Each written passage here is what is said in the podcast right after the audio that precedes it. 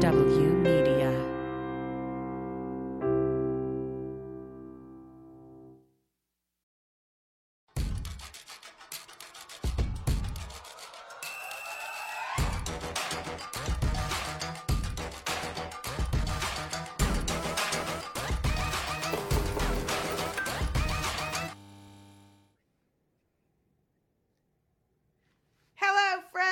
Welcome to Feminist Buzzkills Live. It is Trans Day of Visibility, and so we're going to celebrate the universal discomfort that all genders feel when a doctor says, scoot down, scoot down, scoot down. I'm Lizz Winstead, and with me are my fellow Buzzkills and co conspirators, Moji Olivo Dale Hello. and Marie Kahn. Hello, everyone. Coming up on the show, we are going to honor Trans Day of Visibility by centering what reproductive care and abortion care looks like and should look like for trans folks.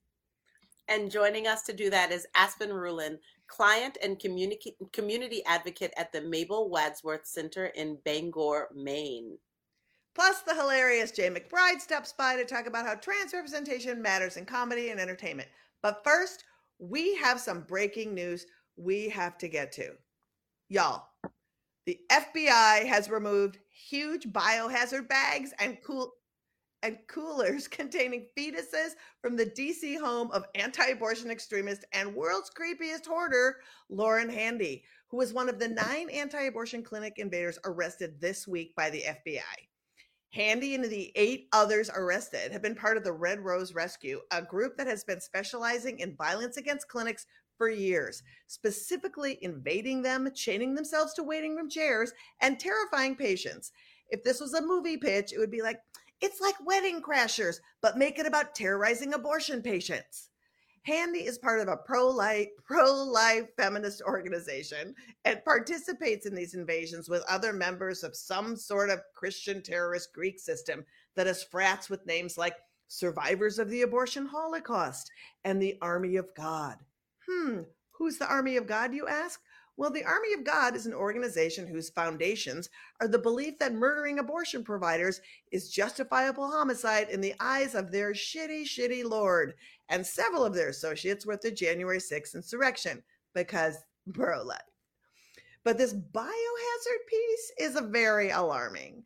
This movement has a history of just finding fetuses and holding press conferences about it or presenting it on the altar of a mass, as one priest actually did. Or there was one politician who claimed a dog found a fetus in a dumpster behind a clinic and delivered it to the owner.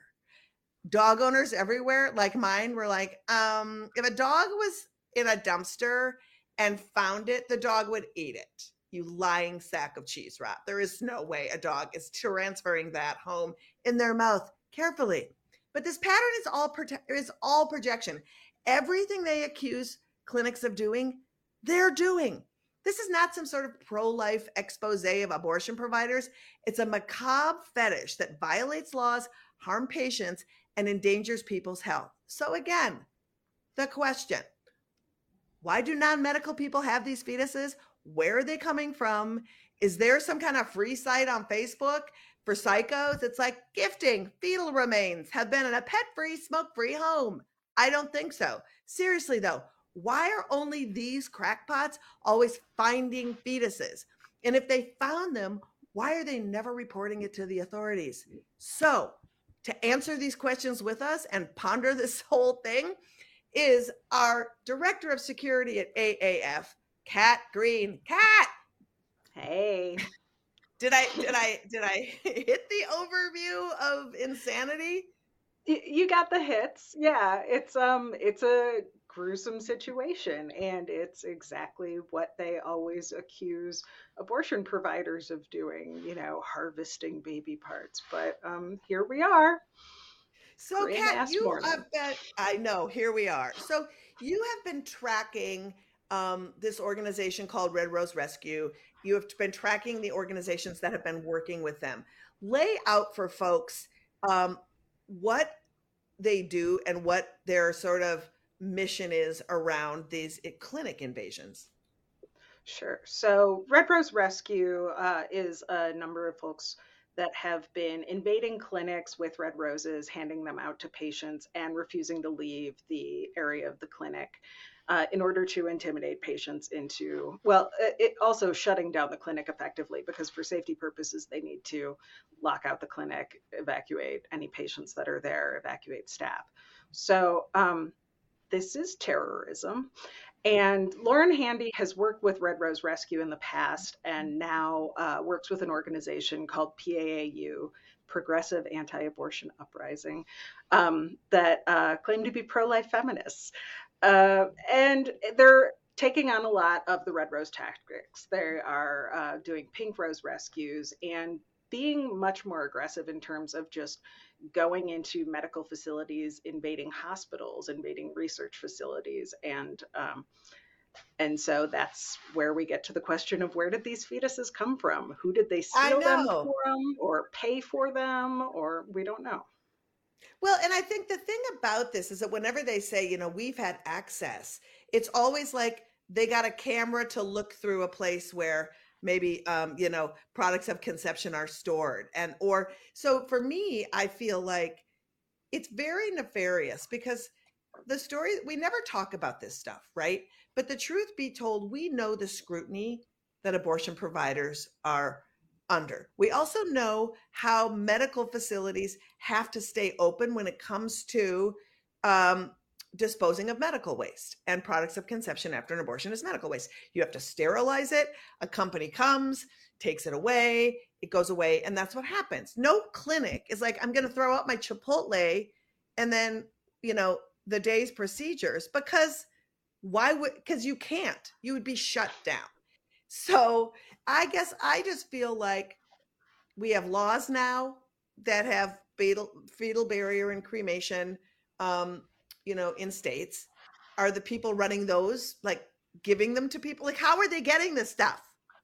Well, also, I mean, it, it's it's part of a history of anti-abortion people t- misusing fetal remains, getting them through back channels and using them for propaganda. And um, I mean, Frank Pavone did it. He had a fetus on an altar in some ceremony to Trump back in like 2016.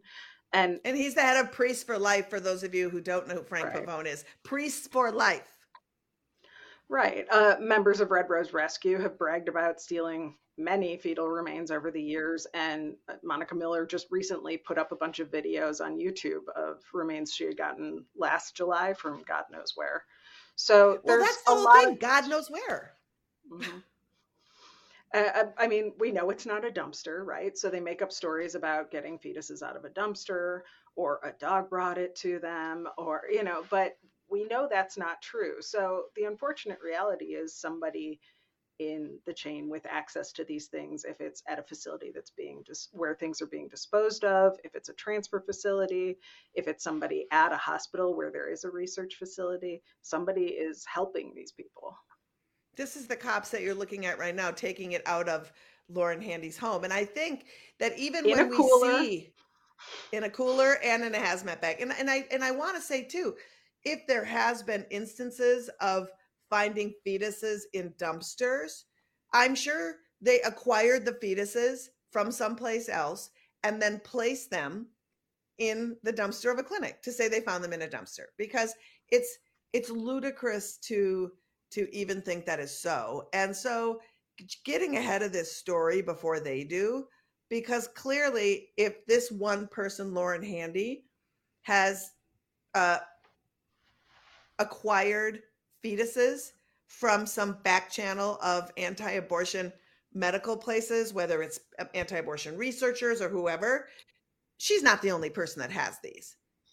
She's oh, not right. Absolutely not. Well, yeah, I mean, that's where people have, have gotten these images to put on the giant posters that you see out in front of places. But the other thing that I'm concerned about is I'm worried that that the anti-abortion movement is going to paint Lauren Handy as an outlier uh, because they moved into an organization that claimed to be more progressive because they have, you know, just been sort of a, a little bit different than the normal people that work in the anti-abortion movement. But Lauren is exceptionally well connected. I don't want anybody to get away with saying that they're an outlier because Lauren's worked with Red Rose Rescue. Lauren, this arrest this week with the federal case, there was a member, a former member of Army of God there. You know, they've worked with this PAAU group, they've worked with survivors of the abortion Holocaust, they've participated in at least 12 acts of violence against clinics in the last three years. And so it's it's a pattern and this is part of it. And somebody is paying for them to travel all over the country and harass people.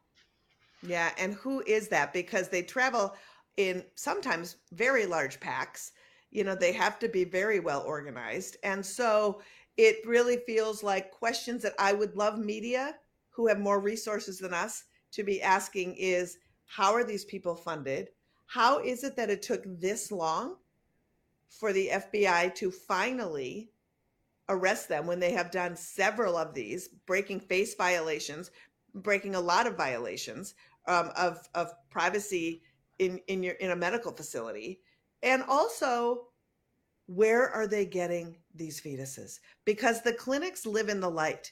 I have to tell you, and we have to go, and I hate that, but we have been to so many clinics. Abortion Access Front has toured and seen how they actually go through a procedure and what that looks like in over 75 clinics. And none of this has any truth in reality. So um, we did a big Twitter thread, do that. But if you, we're going to be following the story, make sure you follow us um, as, as, as we go further and further um, down this path and demand that the media covers it because this is really important. Kat, thank you for actually following the story. You saw it for us. You flagged it this morning. We were the first ones on it. So um, thank you, ma'am. Thanks so much. We'll be talking more about it. And we have more news. Kat Green, she is our security guru. More news. We're taking it over to Marie. Marie, what else happened this week? So, I am bringing you some really good news from the world of medication abortion. Researchers have assessed the needs and desires of abortion seekers, pregnant people, over the course of a six month time frame across six different states. And you know what they found? People overwhelmingly want over the counter access to the abortion pill. They want to walk up to a drugstore aisle and grab it. They want to have a spare in their medicine cabinet. They want privacy and easy access. And research on abortion pill safety and efficacy resoundingly supports that right telemedicine is enabling more attention to novel ways to deliver medication. Like ordering Viagra through the mail hasn't been happening since 2013. The World Health Organization even endorses the private home use of the abortion pill for pregnancies of 10 weeks or less. A major goal of making a drug over the counter is to enable distribution to those unable to seek a doctor. And what is also equally important in a world of script free misoprostol is insurance coverage and funding. Right now, a medication abortion visit averages around $525. The pills themselves cost pennies to make, but of course, it wouldn't be America without a big pharmaceutical monopoly, grotesque and overregulation by Uncle Sam, and the pervading backbone of racism in healthcare. Access like this would put autonomy into the hands of so many people and would reaffirm what we know that the abortion pill does not require a doctor, you don't need to be at a medical facility, and that abortion is essential. So hopefully, hopefully this is something in the future we can look towards over the counter abortion pill access. I mean, also, Marie, we know in our research that abortion pill over regulation has kept us from finding out like all the additional benefits of this medications, right? There's thoughts that some cancers and fibroids can be treated with MIFI, but the research is being held back by all of this gatekeeping. So yeah, we want yeah. that now. Exactly. Also, I mean, it's just and any. Go ahead, Marie. I was just going to mention we talked too how the abortion pill is safer than Tylenol, safer than cough syrup, and this pill already accounts for almost 40% of all abortions in the US. So like Liz and I want to go to our Kroger. We want to go to our our United Farmers grocery store pharmacy and be able to pick this up. Liz. I want yeah. that too. Well, I want that too. Of course, but also to be able to pick it up for friend you know, to have it on hand. And also, there's just, when you think about medical care and things that should be convenient in a world where gas is really expensive right now you know, people who don't have co- people who don't have access to almost anything to be able to have access to this seems like I'm going to dare I say the American way. What? I know. Um, and you know, having said that, Marie, it's just so frustrating that people are so wanting it and not happening. And I and um, emojis going back to Texas, um, kicking and screaming, um, because it feels like whatever America wants, Texas is like, nah. Nah, Texas. Listen, ladies, I'm sick of talking about Texas and their fuck shit. But here I go again. Seriously, the minute you look at bullshit in other states, and I'm looking at you, Florida, I'm looking at you, Missouri, I'm looking at you, Arizona and Kentucky, but I'm not looking at you, Maryland, because Maryland, you're doing great. You're doing great. But the minute you look anywhere else, Texas has to jump up and down like an annoying middle child and yell, me, me, me, about some newly dreamt up insanity. So, like, Politicians in a deeply conservative Texas region were recently debating a bill that would make people who've had abortions and the doctors who provide them open to assault or homicide charges, which, if it goes through, would make abortion a capital offense. Which, in case you aren't aware, capital offense uh, carries the potential for capital punishment, which is the death penalty. So like I'm so confused. I do not understand how these people get to get away with calling themselves pro-life when they want to kill people over healthcare decisions. Like how do you value a fetus or an embryo or a zygote more than a living breathing person with hopes and dreams? Is it mm, because those hopes and dreams don't involve you running the world? Probably. seriously, like no seriously, fuck this shit. Texans, come get your legislators you can do better. We all deserve better. Dude. Moji, you Texas Texas is striking me as the really destructive, dumb drunk kid at the house party who's like, fuck keg stands, I'm gonna start a fire. But you know, in this context though, it's literally let's execute our our state residents for having an abortion in a state that also on the reg as per as per our graphic this this was easy. This was easy to find, folks. Texas kills people regularly, and for 211 days has forced pregnant folks to leave their state for care. So this is no idle threat. This is not a drill. Oh no, Texas no. is not fuck around about fucking around. No, no, no. They are seriously fucking around. No, it is just, you know, I think they really take this everything's bigger in Texas thing really too far. You know, when your assholes are so huge that they have their own like solar system. I think that at some point there's just going to be an asshole gravitational pull that sucks us all in. Um, I feel like that's where we're heading. Um, but, and, you know, and not to mention um, the cruelty towards trans folks. And as we talk about Trans Day of Visibility and the cruelty of Texas, that cannot go without saying that you can't even raise your children in a really healthy way and honor your child who who they are um, they want to punish you for that. Uh, so i think that today on trans day of visibility we have the perfect guest to talk about all that and so i'm going to turn it over to moji and marie to kick off with some joy we are so excited to introduce Aspen Rulin, client and community advocate at the Mabel Wadsworth Center in Bangor, Maine. And they're on the steering committee of Maine Transnet. Aspen, thank you for joining us. The Mabel Wadsworth Center provides vital abortion services and gender affirming hormone therapy and many other forms of healthcare for people of all genders in Maine. What are the ways that you help people as a client and community advocate? So, what do I do? I do a few different things. Um, big surprise nonprofit world i wear a lot of hats. Uh, so as a client advocate i directly work with a bunch of our clients helping them overcome barriers you know with navigating healthcare. Most often that means working with members of the trans community and helping them access things like gender affirming surgeries which have a lot of we'll call them fun hoops to jump through largely from insurance companies. Um, so a lot of my job is bullying insurance companies into paying for gender affirming surgeries. Uh, I also do a lot of community engagement work. Like we have a we have our own podcast called Reproductive Left. I do a lot of presentations. I'm actually getting ready for a Queer Sex Ed 201 at a conference next week. And unsurprisingly, a lot of the education work that I do is focused on the intersection of abortion care and trans health. Uh, both the fact that trans people have abortions, and the fact that both abortion care and trans health care are really good examples of bodily autonomy.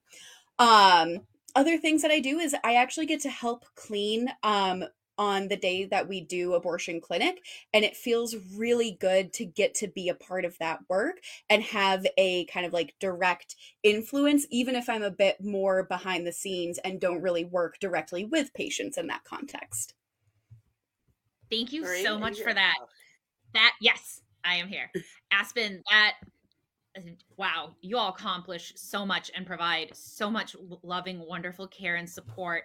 Um, I wanted you. to hone down and, in particular, talk about, especially today, in honor of Transgender Day of Visibility, which is an international day dedicated to recognizing the resilience and accomplishments of the transgender community. And in particular, you talked about abortion. Um, and on this day, we not only wanted to celebrate trans folks among us and raise awareness also to the challenges they face. And I'm wondering, um, in your experience working in this amazing community and your roles, if you can speak to some of those issues, those issues, those challenges in particular, um, and the things we can do to support and uplift tra- trans and gender diverse folks. Yeah, I would say you know, unsurprisingly, where those challenges come from are just really rooted in transphobia, which of course is a product of a lot of things, including white supremacy um, and just, you know, heterosexism, cis sexism. Those are all things that kind of like work together to make transphobia a really common thing in our culture. Um, so, with that, you know, things that we can do, I think one of the easiest, I consider it easy, and one of the most important things is to challenge any instance of transphobia that you see, even if it's something that's covert, even if it's something that's a joke, um, you know, don't let it stand. And that's whether we're talking about like a friend and a family member or like a colleague of yours that is openly discriminating against a patient or a client of theirs. Um, I frequently, literally just today, talked to a patient who the provider they had been seeing, not at our office, somewhere else, uh, denied them a referral for gender affirming care because they didn't think it was medically necessary, which is illegal in Maine. It's anti trans discrimination. So challenge those things. Uh, show up for trans people, not just today and not just on Trans Day of Remembrance, but every day. So that is calling out transphobia. That is uh, you know, showing up for events. So there's organizations that like um, Tear It Up that, you know, has a lot of actions planned. Um, giving your time, giving your money to trans organizations, and also, you know, just trans people. Buy your trans friends coffee, especially if you're hearing about a lot of transphobia in the news. Do something nice for them. But more seriously, you know, uh, supporting organizations that are doing the work, especially smaller more locally based organizations like i you know there are a ton of national organizations that do really good work but because they're national they get more attention and they get more funding whereas you have smaller orgs like maine transnet who i'm on the steering committee for that they do so much direct work but because they're smaller because they're specifically based in maine they often don't get as much attention. Um and yeah, you know, just really asking yourself, are you putting in the work? Are you trying? Um, because I've, you know, known people who are like, oh yeah, I'm a great trans ally. And they're treating ally like it's an identity. And it's like, what have you done for trans people? Like, what have you done? Um, if you're just joining us, this is Feminist Buzzkills Live, and we are talking about Trans Day of Visibility with Aspen Rulin, client and community advocate at Mabel, the Mabel Wadsworth Center in Maine. Um, Aspen, what are the ways that you find joy in the work you're doing? I know you talked about enjoying Mm. cleaning the clinic, but just what are the other ways that you find true joy in your work? It's funny because I really do find joy in doing the cleaning, both because I get to see my coworkers and it's like, I don't know, meditative. Um, but just, you know, getting to be in community, you know, the fact that I get to work with abortion care providers is so joyful, just like such good people to work with, including like the clinic assistants up to like, you know, front desk staff. It's so cool to get to be a part of that. Um, but then our clients as well. And, you know, that's for our abortion care patients, even though I tend to have less of a direct, like, working with them role. Um, but, you know, one thing that's really cool to me is the amount of work that I get to do with helping other trans folks get access to gender affirming care and gender affirming surgeries because I have so many people who come to me and they assume that it's like, oh, this isn't covered. Like, oh, like I'm not going to be able to get this. And then I'm like, hey, you get to have surgery and you have someone who gets to help you have it and gets to like guide you on the way. And it is so just fulfilling to get to do that. And like, especially because, you know, Maine is a small state. We don't have a lot of people. So a lot of the queer and trans people in the area, big surprise, are people I know. Uh, so I get to help people who are people I already know and who I already care about. And that is just one of the most joyful things that I get to be a part of. Um, also, like getting to work with organizations like Maine Transnet, it just feels really cool that I, you know, get to work for a very cool independent abortion provider at the intersection of abortion care and trans health and working with a very cool like specifically trans advocacy org. It just i don't know it's funny. This is like the type of thing i dreamed about doing in college and was like oh that doesn't exist though. Uh so it's just very nice. It's very obviously it's hard with the political landscape happening. It's a little stressful um but being in the work helps That is wonderful. Thank you. Thank you so much for for including us, Aspen, for providing us this these tools for us, these action items um, for us to go forward and try to, like you said, uh, you talked about allyship is not an identity. It's not a term you assign yourself. And and I'd really just like to thank you for joining us today. thank you for having me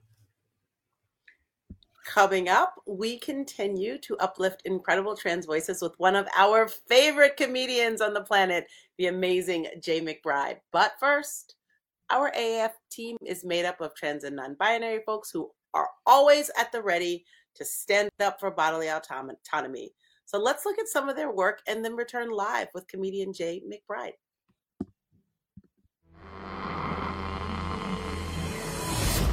I'm not listening to music. I'm just trying to hear all the transphobic things that come out of people's mouths while they think I can't hear them. What is that?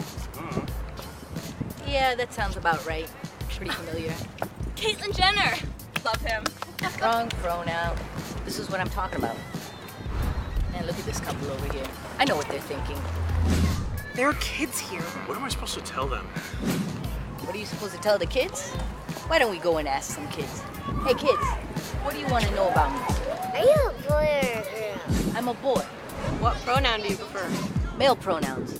What's your favorite emoji? I like the one that looks like crap. That's my favorite one. You know this candy? Uh, I don't take candy from strangers, but thank you. Those were the perfect questions and the perfect reactions.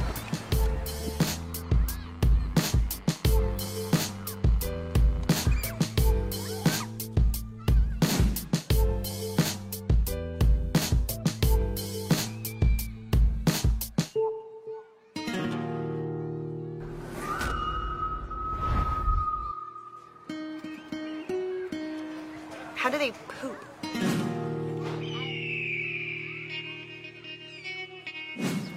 Out of his butt? Today's lesson listen to the kids. This kid and this kid. And if you're still wondering, the best question to ask a trans person is How you doing? When we talk about abortion access, lots of things get oversimplified and misconstrued. Like, say, when anti abortion politicians see a cell dividing and decide to give it the right to vote and buy guns and be buried at sea like an American hero. One of the ways we can be more inclusive when talking about abortion access is to say that people deserve safe and legal access to abortion and not just women. Saying women instead of people is like saying crackers should be covered in cheese when we all know it's all foods should be covered in cheese gearing our conversation towards only people who identify as women rather than anyone with a uterus excludes trans men and gender nonconforming people like me who also deserve a voice in the discussion of abortion access. But it doesn't just leave us out of the conversation, it also hinders our ability to receive thorough and compassionate medical care. We have to start talking about abortion access as a problem people face, not just women. The fight for abortion access is about bodily autonomy, and it would be hypocritical to leave out trans and non binary folks. I mean, look at us. We're so cute. So cute. I have to say, super cute. Uh, D'Lo and Alyssa, we love you. Welcome back to Feminist Buzzkills Live, the show that conforms to very little. I'm not gonna lie.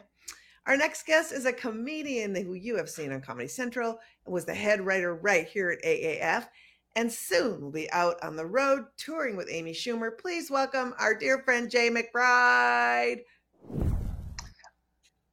Ah, thank you so much. How are you? How are you doing? I'm good. I'm I'm good. in, I'm in LA. I am I am in the valley. I am it's all good. We miss you. It's great, but seeing your amazing crazy comediness going and taking off like gangbusters is really exciting. And you know, it's been it's been quite a year for women and men who don't like us very much, whether we are cis or trans or just live in the world.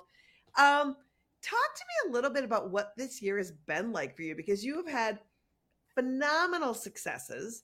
And also, there's just been so much garbage laws that are just coming down the pike around women and trans folks, like navigating it all. Well, well, first of all, uh, I just want to say thanks for reminding me to get rid of all my fetuses. Um, like the, you, Oh, you know, right. it, it's you like I that- can't, you've had that cooler forever in your house. right. It's like I put them next to like the giblets you get from chicken carcasses, you know, in the freezer, and then you then you get rid of them all at one time. The same, you know. Uh, So yeah, that's good. One fell But. Good, good. Yeah. right, right. And by the way, wasn't that Red Rose Rescue? Didn't that one like that old like uh that fossil tr try and sue them for assault because she fell or something? Wasn't there someone like that? I believe anyway. that's true. And I believe that in one of our trips to DC that we actually um had a confrontation with Lauren Handy, who is the the woman that got arrested. I think that uh we were down there in her face and I believe you might have been dressed in a goose costume or a stork costume, more to the point. Well, that that could be any day. Um, I let's be honest. No, this year has been been crazy. Last year too, and um, yeah, it's it's been good. Knock on wood. Uh, but yeah, when you talk about the the anti-trans bills, and it's it's clear that it's crystal clear the same people writing the anti-abortion laws are writing the anti-trans laws. Like they almost cut and paste parts. Like the whole bounty now that people are using, the whole like report your neighbors if you see something. Like like all of these things. It's the same people doing the same bills, and it just it's insane. It's and every time there's there's one of these, it, it's like they're not really they're not going after adults. They're going after kids when they have these trans bills. It's not like they're they're not coming after me. Like like I I'd love to see them try. I would love it. I would 100% love it.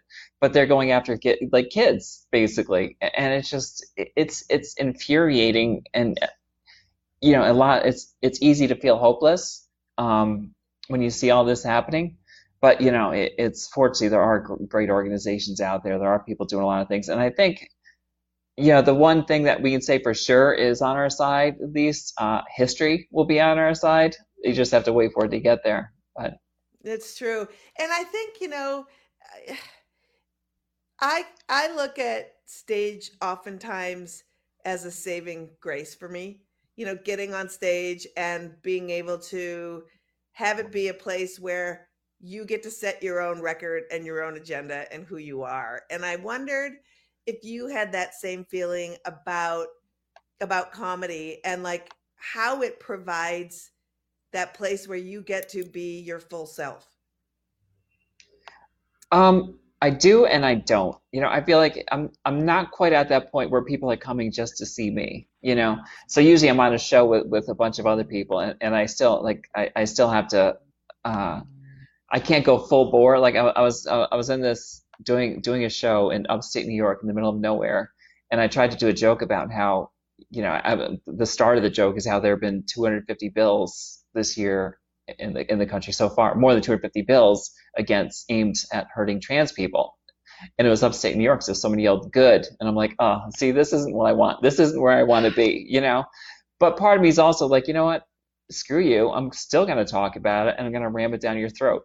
And, and I feel like it, it's the more I, I love the fact that some of the things I when, when I am on stage with people who aren't necessarily who you would consider allies at the end of it, they laugh and they think like, oh, I never, maybe I never thought about that. Maybe, maybe I need to listen to trans people more. You know, I, I mean, I come in contact with so many people who expect to see the, the lowest form of comedy, and then afterwards they're like, oh, okay, now I know a trans person. You know, and, and that Yeah. trans person has is is human. You know, it's not it's not like like a trans person who has issues with their family, a trans per- just like a lot of people. You know, I can talk about living in the city like a lot of people. So it's that part of it's really it's really good. But but but you know, every once in a while you get those pockets of, of crowds that just you know you really have to drag them to get to where you want to be. It's true. But you know, I I'm such a firm believer that part of why comedy can be really important is if you can make somebody laugh, because laughter is one of those things that it's like you can't fake it. Like a genuine laugh means that they have a connection with you and they like you.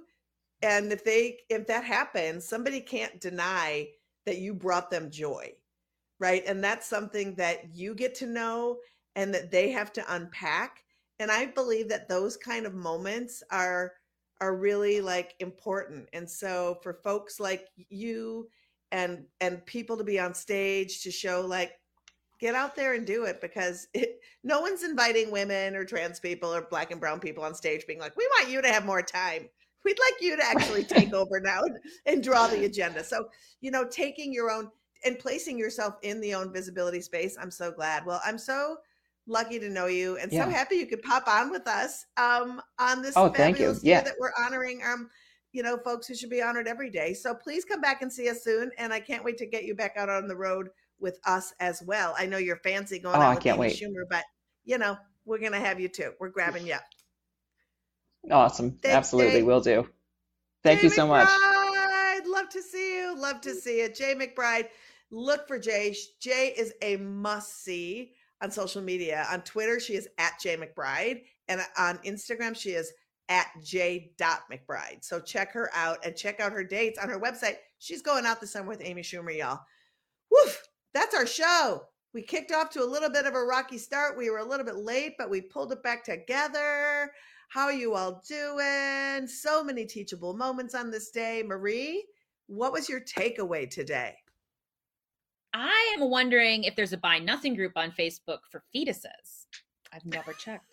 Mm, I'm sure there is I one. mean, I, I, there's got to be. I saw a. jo- I literally yesterday saw giving unopened jar of beets expired 2018. So my guess is maybe Ooh. those beets are are not beets at all. That is a Um, very specific cake. Very specific thing. Moj? I came with some poetry. takeaway? I have some poetry. Oh, um, I like it. some poetry. Yes, hold on. Roses are red, violets are blue. Lauren and Handy has bags of fetuses. Ew. Very nice. I feel like that is that is a high cue, if you will. Uh, and I really um, am just like now firm in the fact that a pro-life feminist organization makes about as much sense as a pro-cheeseburger vegan restaurant. Mhm, mhm. So that's where I'm going with that. Yeah. Um, That's our show. We have to wrap it up, y'all. Again, big thanks to the wonderful Jaye McBride, who, again, at Jaye McBride on Twitter, at J. McBride on Insta. And don't forget, Amy Schumer, Jaye McBride on the upcoming horror tour. Have fun. Go ahead and do it.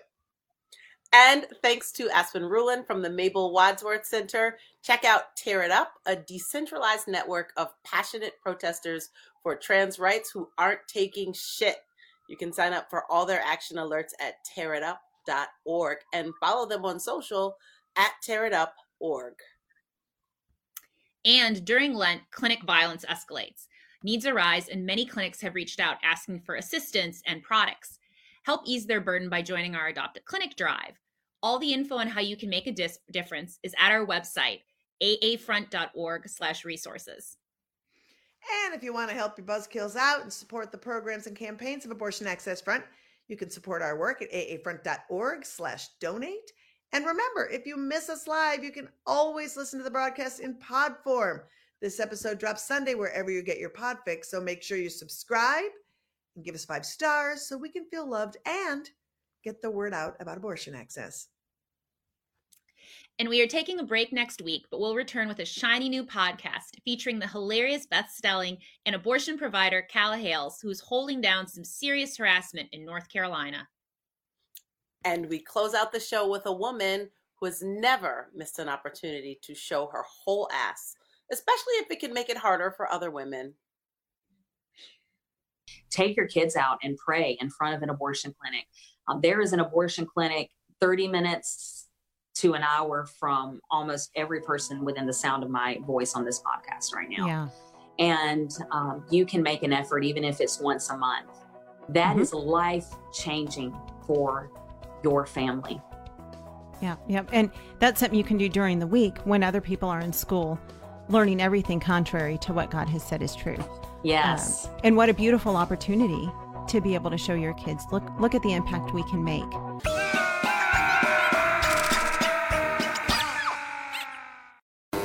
Feminist Buzzkills Live is a production of Abortion Access Front. Subscribe to our YouTube at aafront.org slash FBK sub.